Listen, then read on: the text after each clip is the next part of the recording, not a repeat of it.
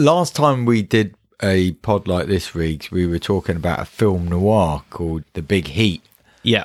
And we said, well, we, we won't do another film noir. We'll we'll do something slightly different. And this was as as different as you could possibly get from not just film noir, but any film ever. Really, there's not many like this. You may maybe we can talk about a few la- later, but this is an art house movie. I guess that that just goes everywhere.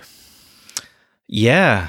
Yeah, this is The Holy Mountain, Alejandro Jodorowsky's surrealist masterpiece, I guess. 1973. Yeah. Technicolor.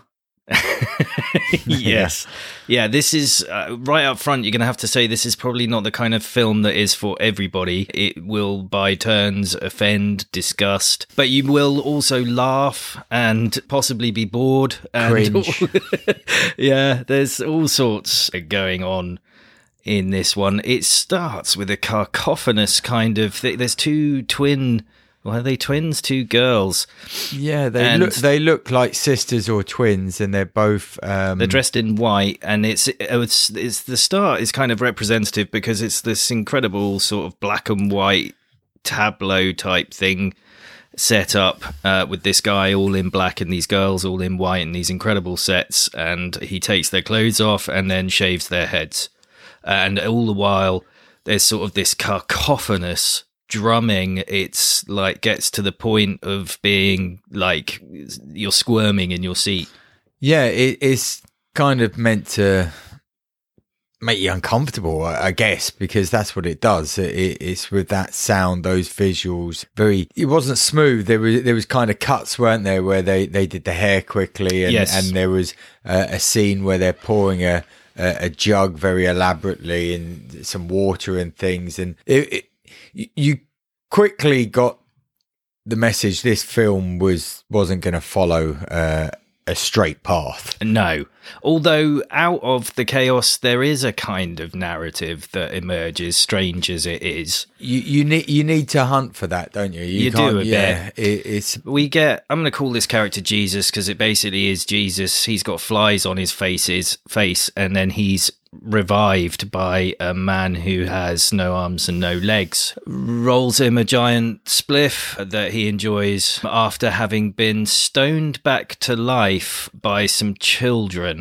Yeah, um, and and it, they just keeps on coming scenes like this, doesn't it? Um, Uh, yeah, well, then there's a reenactment of the conquest of Mexico, I guess, but it's done using toads dressed as the colonial, coloni- colonialists Yeah. and uh, like iguanas on a small scale replica of Yeah. kind of Machu Picchu type thing. Yeah. They've Yeah. they've dressed them all up in little kind of frog uniforms and and little lizard hats and things to Yeah. make them look like they were. And there was a lot of animal use in this film, which nowadays you just wouldn't do what they've done. But in those days they did, and they we you know there was hippos, tigers, elephants. Um, Yeah, at one point, ma- the the Jesus uh, is being washed in a, f- a sort of bath while a baby hippo wanders around uh, with him. I think yeah. that's where we get a gratuitous shot of his bumhole being cleaned. Not the only one though. There's loads of bumhole shots in this, Mm. and there's loads of you know all naughty bits. To be honest, that everything's on show just about in every five or ten minute scene. Mm. There's going to be um, some nudity.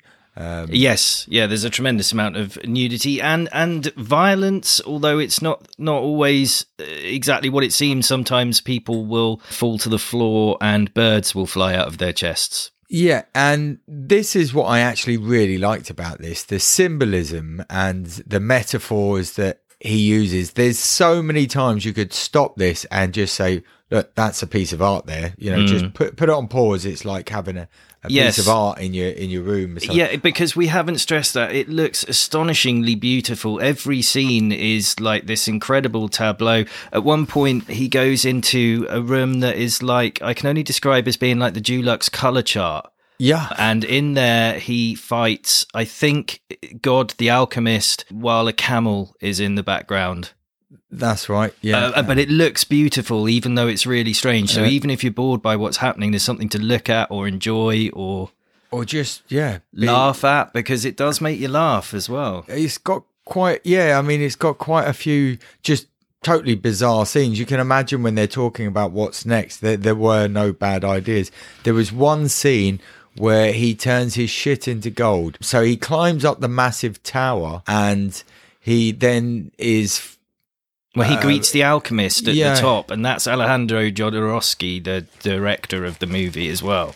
Yeah, and who who's who's playing this kind of the the main man there, the god, the alchemist, who who can turn uh, shit into gold, and and they do this, and he's, Well, he's- he does it. I mean, it's we shouldn't skip over how he does it. So he does a shit into a bowl. yeah. If anybody wants to try this at home, follow these instructions carefully. Weeks, away you go. Yeah. So and then he puts it in like a vaporizer. Yeah. And he sort of distills the shit with a load of liquid, and he's sitting in a chamber while he breathes in uh, the fumes of of the feces, and then they do that a few times, and each time it refines it and refines it and refines it until eventually it it creates a, a, a gold nugget, huge. Yeah, it kind of seeps off him, doesn't it? This liquid that Yes. goes then into uh, a kind of molting or pot or something, and and there we have this nugget of gold, and he's very pleased that he can he can do this. But it becomes apparent that actually this is part of a story about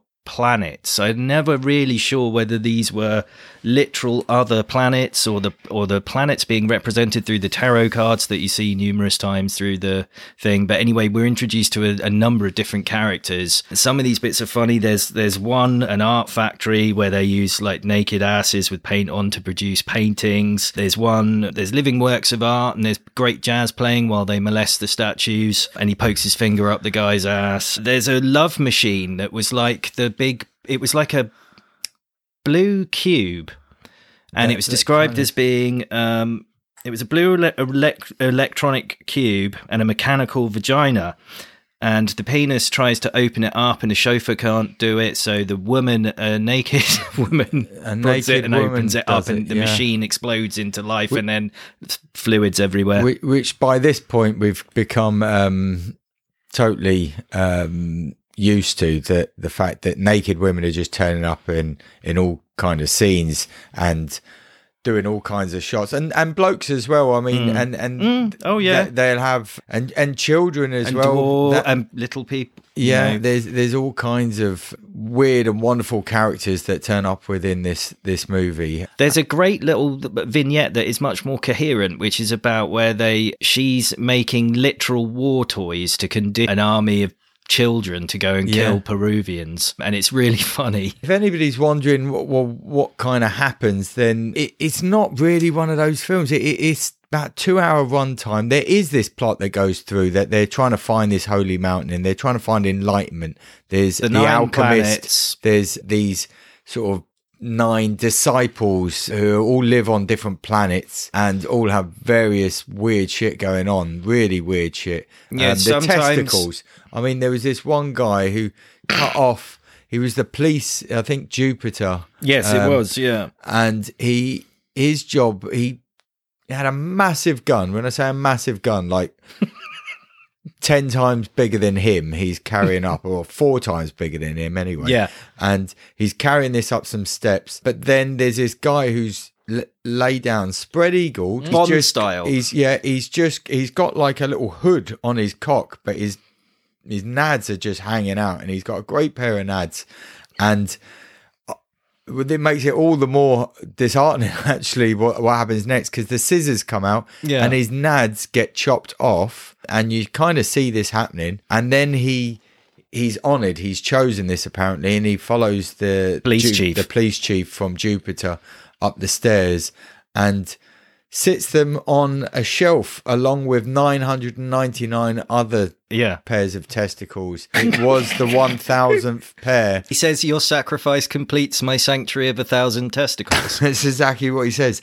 And that's just one scene in this in this film. So if Yeah. you want more of that, then this is this is something to check out. It's something to behold. Y- You can see it on Prime. Well, I th- there's still bits to go. You know, there's because we haven't talked about the, the because there's a chimp a lot of the way through this, um, dressed in clothes. I don't. I mean, that's not cool anymore. But it seems to play a part in the Well, plot it because never at the very cool, end, but it yeah. walks off with the prostitute and the other guy off into the distance at the top of the holy mountain. Yeah, who was that guy? By the end, they'd all shaved their heads. You couldn't tell who was who. Yes. it was, they all got, Yeah, because the nine planets they all uh, unify around an eye and then ascend the holy mountain. One of them is killed on the way. yeah. Um, yeah, drowned it is. Drowned. Although they all look in the bucket, and I wonder whether they're just looking at their own reflection. The, again, the symbolism sometimes outdoes itself. I think in in this film, it's But the obviously literal film. stuff is so great. Sometimes there's what there's a terrific sequence of about three minutes where they show a war happening, but they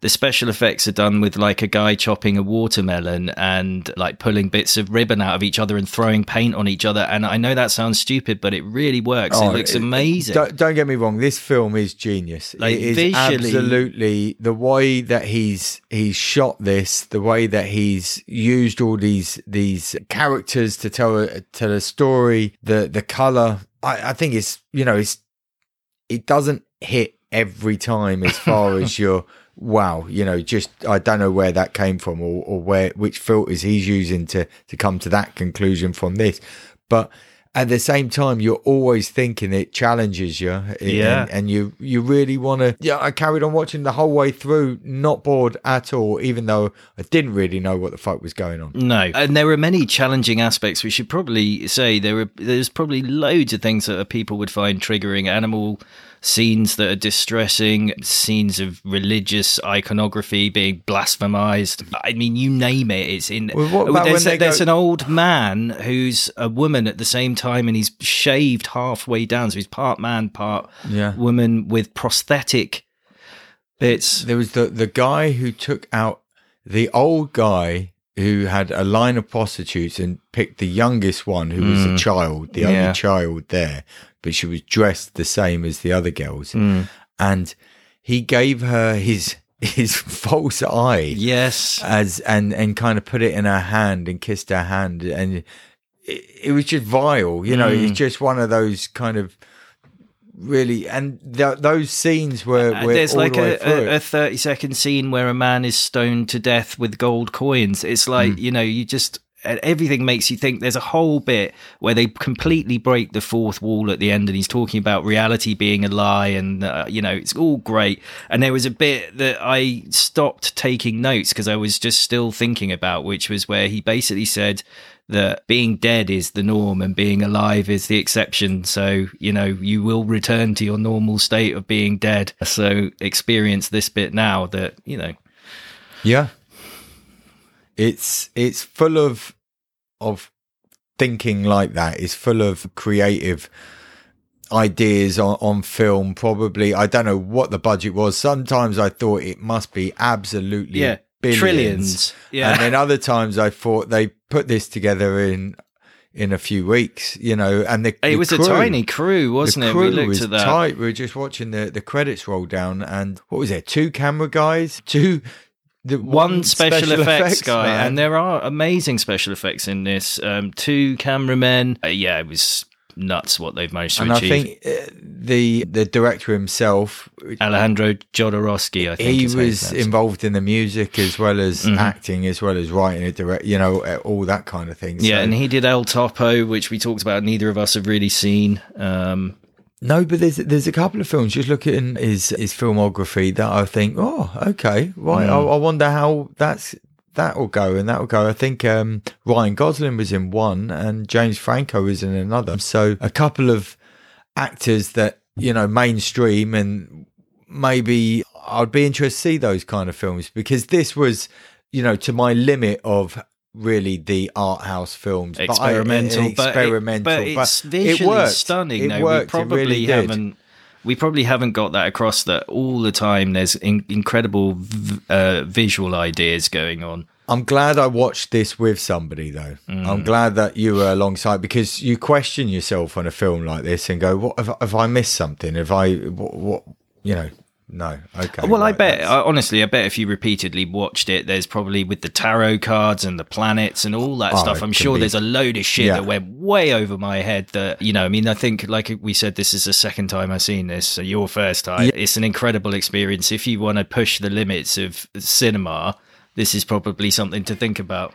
Well, one of the, the, the trailers, I think, said this was back in a day when they didn't give a shit what you did. You know, they, they, they, they just said, okay, you're creative, you've got an idea, go for it, run. You know, we're not going to say no. And I imagine a lot of studios wouldn't allow this kind of film Yeah. to, to Think- be made anymore. But you can see the influence in just in so many other films. You think, oh, that's kind of like that. It's kind of like that. And Yeah, well, he nearly did a Dune adaptation, which would have been just crazy to think what he could do with like a huge budget doing something like that with a really big inventive visual world. But Well, well, just listening to the the short interview after this, when we were just we kind of tapped into YouTube, and it was just really interesting to hear him talk about film and just say, you know, he he lost a, a when he was like twenty four mm. or something, mm. and then he's just kind of questioned everything that he put together and said why am i going to do films why am i doing it you know and really kind of stripped it back like that and